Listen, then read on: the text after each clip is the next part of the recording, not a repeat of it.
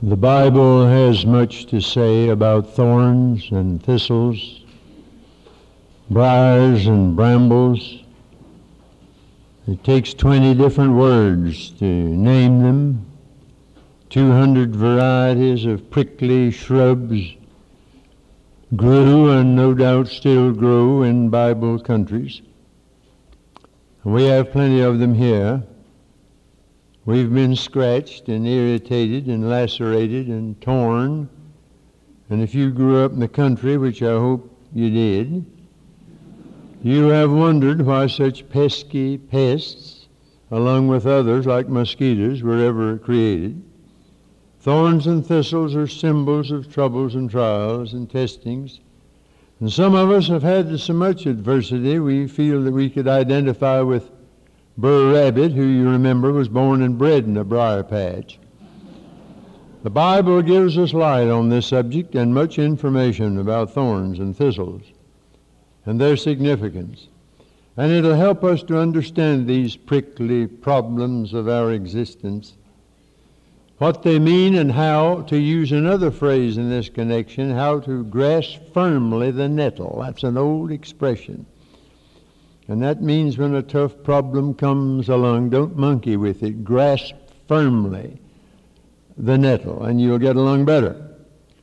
And so, as we find our way through the briars and brambles of our troubled lives, it's well to remember at least four things that the Word of God sets forth about them. And you start really in Genesis at the very beginning. In the third chapter, you read that God said to Adam, Verse 17 Because thou hast hearkened unto the voice of thy wife, and hast eaten of the tree of which I commanded thee, saying, Thou shalt not eat of it, cursed is the ground for thy sake, in sorrow shalt thou eat of it all the days of thy life. Thorns also and thistles shall it bring forth to thee, and thou shalt eat the herb of the field. In the sweat of thy face shalt thou eat it, till thou return unto the ground. For out of it wast thou taken, for dust thou art, and unto dust shalt thou return. That was the beginning of a long, slow process still going on. In the beginning, God made Adam and Eve, and put them in the garden. It was beautiful. Every prospect was pleasing, and not even man was vile. It wasn't chaos, it was cosmos then. But the devil came, and Adam and Eve ate us out of house and home. And God said to Adam, Thorns and thistles, it'll be your lot from here on. And all that they represent trouble, heartache, pain, sorrow, sin. The natural world is covered with them, and we have to contend through our mortal existence with briars and thistles and weeds and weather and bugs and beetles and the garden reverts quickly to the briars and neglect the battle for a few days and you've almost lost the war with your garden. Children are like that. Sweet as they are, they incline to evil and have to be trained in the way they should go. They remember the bad so long and forget so easily the good. In sin did our mothers conceive us. I heard of an old preacher who had preached a great sermon on the depravity of the human heart. Somebody came up after the meeting and said, I just can't swallow this depravity of the human heart you're preaching about. The old preacher said, You don't have to swallow it, it's already in you. and it is. So we see that the heart is deceitful and desperately wicked. Uh, Jeremiah 4 3 says, Break up your fallow ground and sow not among thorns. That's a wise admonition. Some Bible teaching today is almost wasted because it's like scattering seed in a briar patch. The heart has not been prepared for it. And Jesus told us about the different kinds of. And you remember what he said in Matthew 13th chapter some seed fell among thorns and the thorns sprung up and choked them, and then he explained it in verse 22. He also that receives seed among the thorns is he that heareth the word, and the care of this world and the deceitfulness of riches choke the word, and he becometh unfruitful. The evolutionist, of course, has his way of explaining everything. He says we're on the way up. We started out in a low form of animation, and we're on our way by fetishism, totemism, polytheism, monotheism, on our way up to a knowledge of God. The Bible says just the other way around. We started with the knowledge of God and been going down ever since. It's not evolution, it's devolution. Burbank could take a wild rose and turn it into an American beauty, and some folks says that, say that uh, proves evolution. No, it just simply proves restoration to what it was at one time.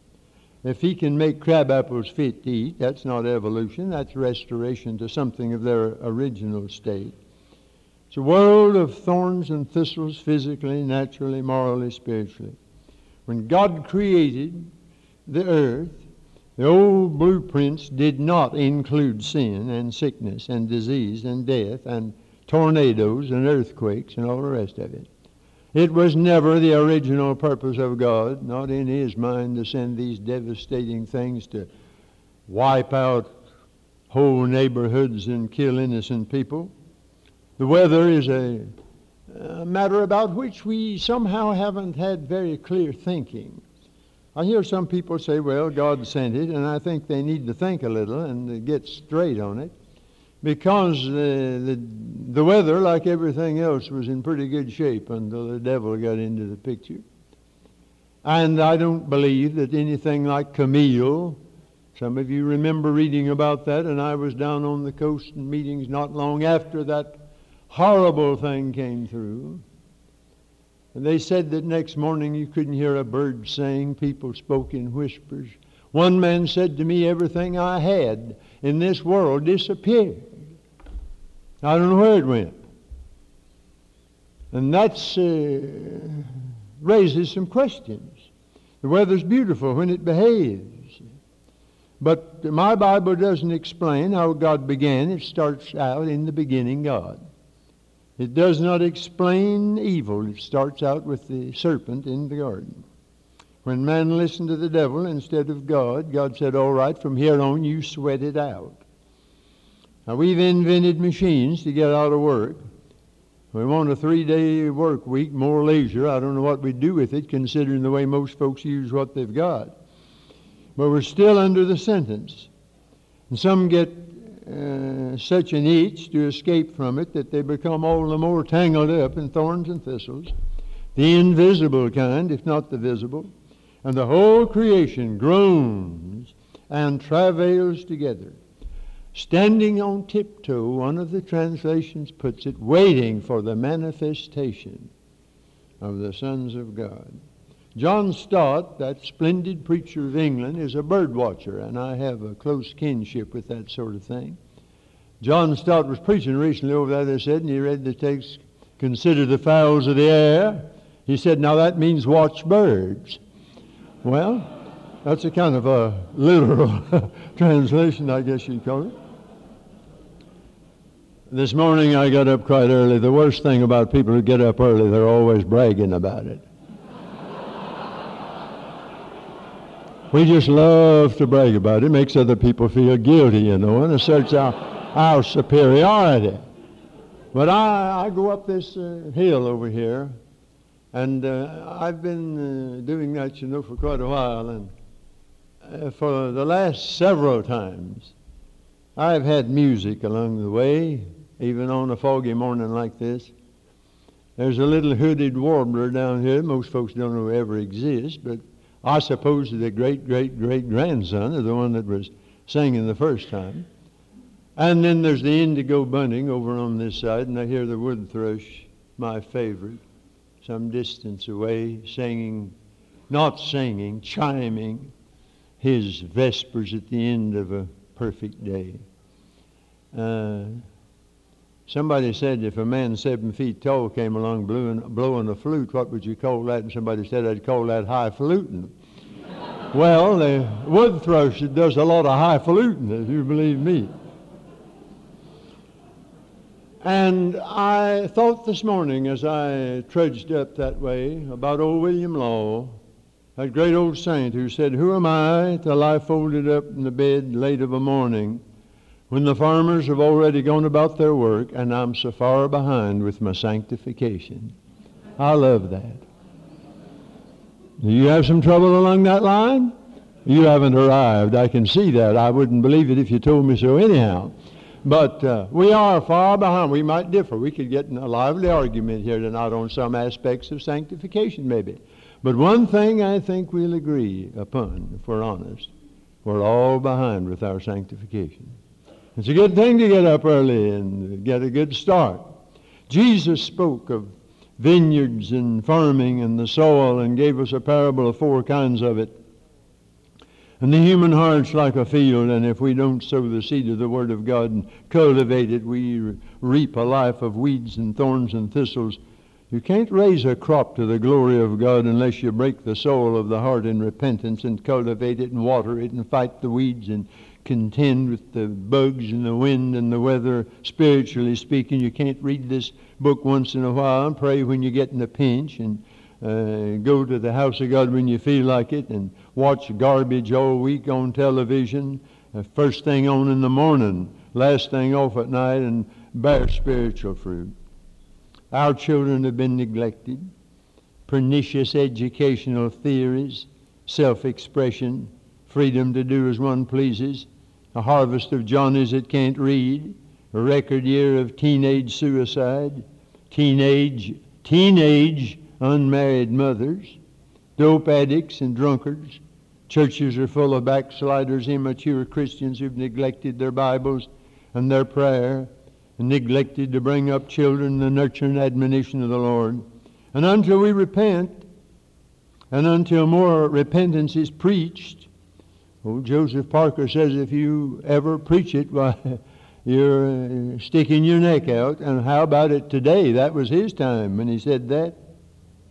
Until the fallow ground's broken up, we sow among thorns.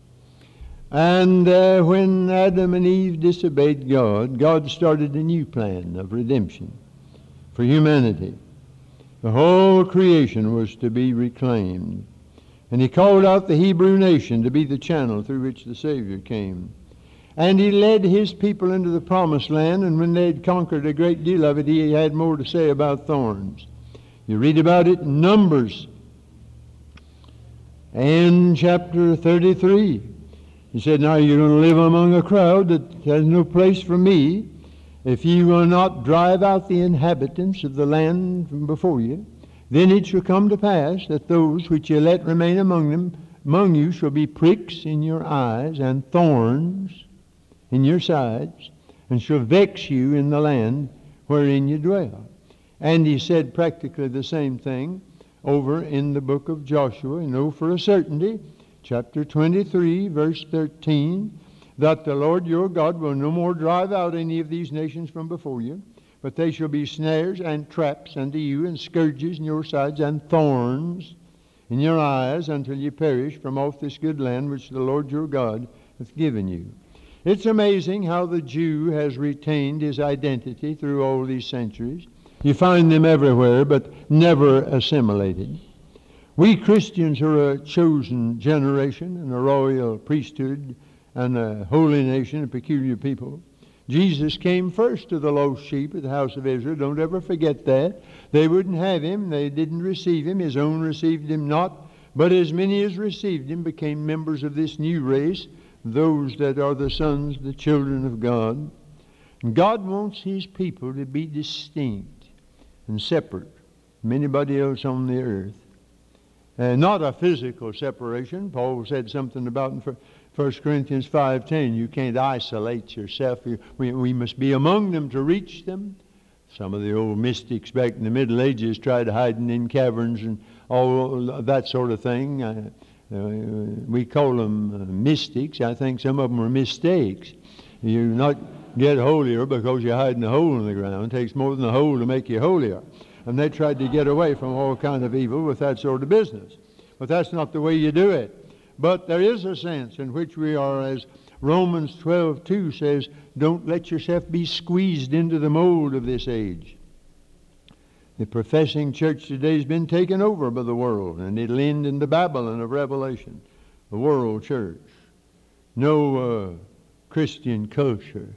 Uh, this is uh, uh the devil's age, and as I've said here already this week, there's never been a culture since Christianity began where a Christian feels at home. If you feel at home in this thing as it is today, you are at home. You've never come out birds of a feather flock together, and it depends on the crowd you like to be with as to who you are and which group's your group. I don't mind saying I'm homesick for heaven. Some folks say that's morbid and that you shouldn't be that way. I don't know how you feel about it, but I'm kind of looking forward to it myself. Uh, it's the hope, you know. I heard of a poor fellow seasick some time ago on a boat. He lost breakfast, lunch, and supper and was leaning over the rail in dejection and despair. And one of these cheerful mortals that always shows up, you know, when you don't need him, came along, slapped him on the back, said, Cheer up. Seasickness never killed anybody. Poor fellow said, Don't tell me that. It's the hope of dying that's kept me alive this long.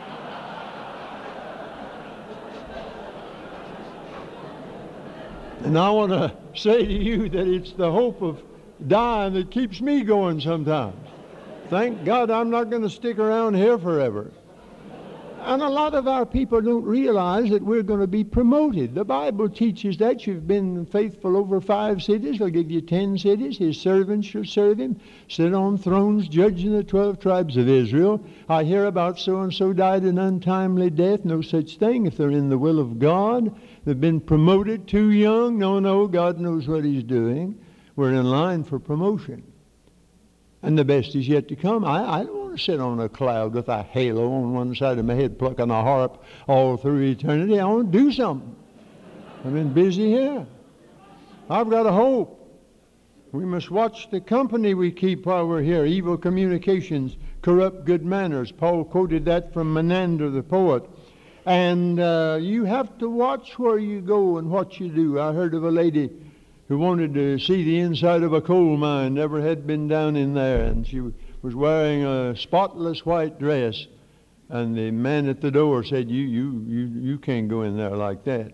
She said, What's to keep me from going in wearing a white dress? He said, Nothing but a lot to keep you from wearing a white dress out. And that thing is true when we expose ourselves to things that we shouldn't have anything to do with. Now, if you mix and mingle with this world, the Bible says they'll become thorns in your side and corrupt your lives and your testimony. That's where marrying unbelievers and all the rest of this comes in. We must be careful. We're not in a collusion course with this world. We're in a collision course. That's different. That's something altogether different. Whosoever will be a friend of the world is the enemy of God. Then there is a third. Uh, you have uh, uh, thorns and creation, you have thorns and Canaan, and you have thorns and the Christian. And you have anticipated me already, and you're thinking about Paul and his thorn in the flesh. I don't know what it was, and I'm glad I don't. It might be yours, might be mine. We can all claim it. I don't know whether it was eye trouble or not. I know it was an affliction, whatever it was, that God wouldn't take away. And the great preacher who had healed other people was not delivered himself. And I, am not trying to figure that out either. Uh, from whatever plague or infirmity it was, God didn't heal him. He was the prisoner who freed other people. And sometimes there is that contradiction, and we don't understand it. But Paul identified this trouble. We have a habit of uh, glorifying our affliction instead of glorifying God in the affliction. He didn't glorify it. He said that thorn was a messenger of the devil. We want to get our origin straight in this thing. Give everybody their due, in, including the devil. He gloried in infirmity, but he didn't glorify infirmity. Jesus said, This woman whom Satan hath bound. That's the straight of it. Paul wrote to the Thessalonians and said, I want, wanted to visit you, but he didn't say as we preachers do, and it sounds so lovely the way we say, say it. We were providentially hindered. He didn't say that. He said, Satan hindered me.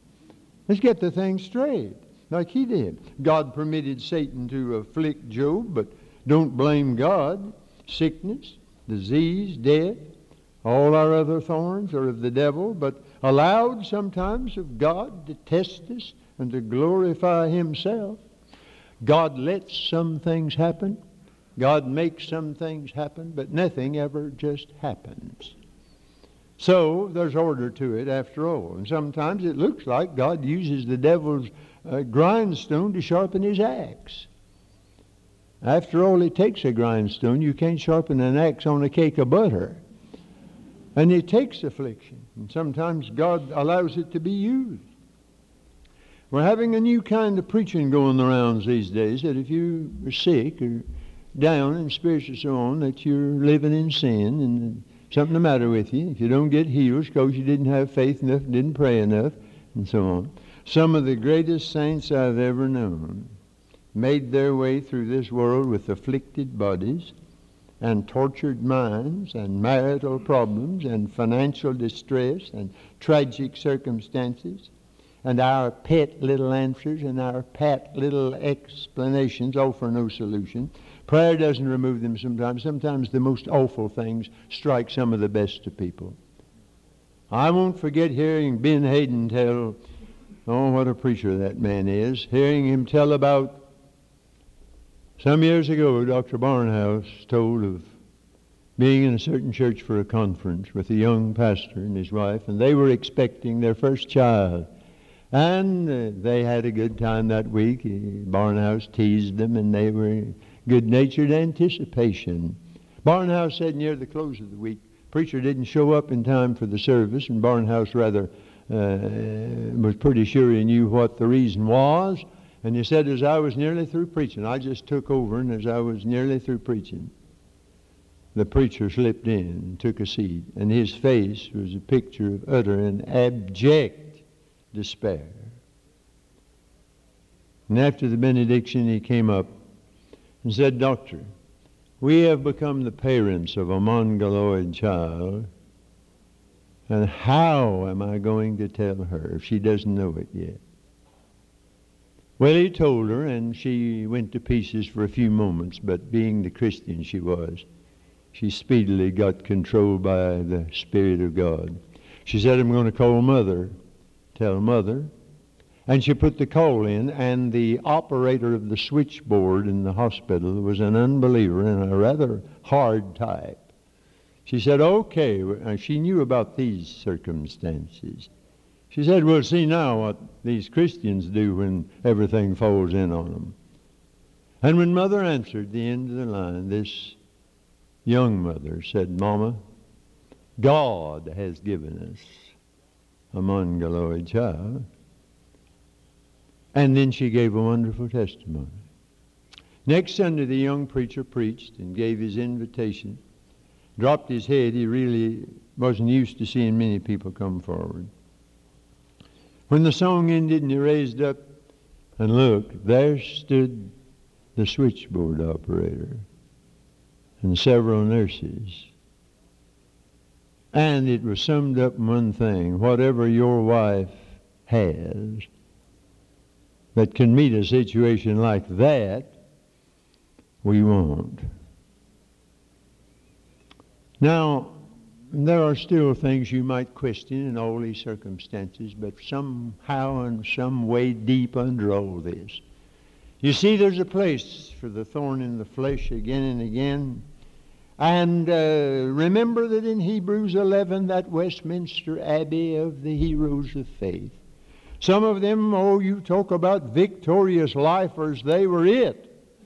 They just marched over mountains and everything else, who through faith subdued kingdoms, wrought righteousness, obtained promises, stopped the mouths of lions, quenched the violence of fire, escaped the edge of the sword, out of weakness were made strong, waxed valiant in fight, turned to flight the armies of the aliens, women received their dead raised to life again, and then all at once, right in the middle of all that victorious onward march, and others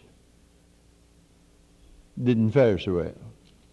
You know it, you've read it many a time. They had trial of cruel mockings and scourgings and bonds and imprisonment. They were stoned. And have you ever imagined, is there any more awful way to leave this world than to be sown asunder? And that comes next. tempted, slain with the sword, wandered about in sheepskins and goatskins, destitute, afflicted, tormented, of whom the world was not worthy. They wandered in deserts and mountains and in dens and caves of the earth.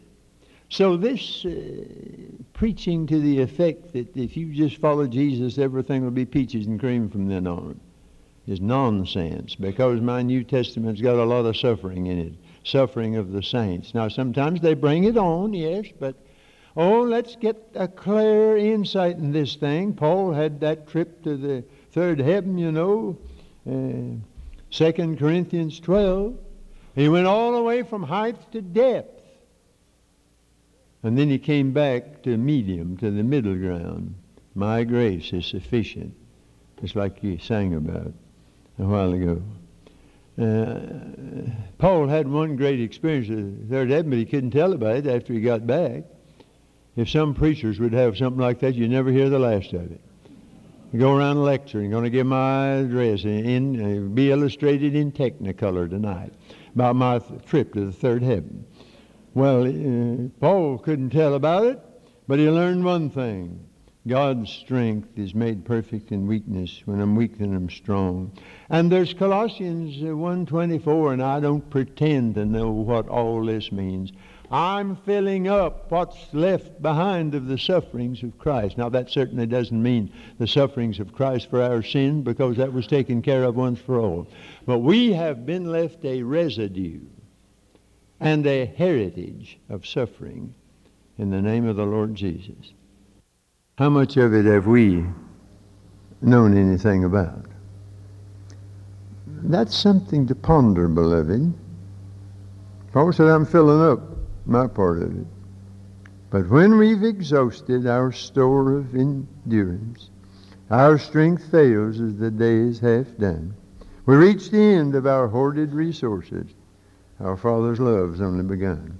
It's worth a thorn in the flesh to learn that. And usually that's about the only way you learn it. One other thorn stands out in this study, and you have anticipated me again. Is there any deliverance from the thorns of creation, the thorns of Canaan, the thorns of the Christian? Yes, and they are symbolized by the thorns in the crown of Christ. You know about that. Matthew 27, 29, Mark 15, 17, John 19, 2. All done in mockery, and yet, why was it thorns? Why didn't they put some kind of a wreath on him? Uh, why thorns? They didn't know what they were doing. The soldiers didn't know any more than when they nailed him to the cross and the Savior, Lord, forgive them. They don't know what they're doing. They didn't know any more than Caiaphas did when uh, he prophesied that uh, the uh, salvation that was to come and the gathering of the people. They didn't know. But that crown of thorns was emblematic and symbolic of all the thorns of all time. A thorny creation ruined by sin, a thorny evil society like the Canaanites, thorns in the flesh that torment the people of God. My friend James Robison, the evangelist, sends out a picture, uh, did to his uh, TV listeners. I got one of them. It's not a pretty picture. I have it hanging over my desk. I didn't even frame it. I wanted it to hang there in all its ugliness because so many of these pictures of our Lord in the garden, they, they don't look like he's suffering much. Some of them look like he's just suffering a minor inconvenience. But not this one. And there's my Lord holding on to a rock, as it were, there in the garden, and out there you barely can make out those sleeping disciples and the cross up there in the sky of what's coming tomorrow. He's at the end of the road. I have an artist friend in Maryland, Ken Hudler, who paints nothing but the sufferings of Christ. Now he knows that no pen, no brush can depict all of that, but he has a try at it because it's so much on his heart. And uh, he doesn't have a pretty picture in the book. I have the book of it.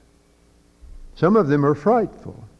And when they took my Lord down from the cross, his visage was so marred that to be exact in the, in the translation interpretation, he didn't look like a man.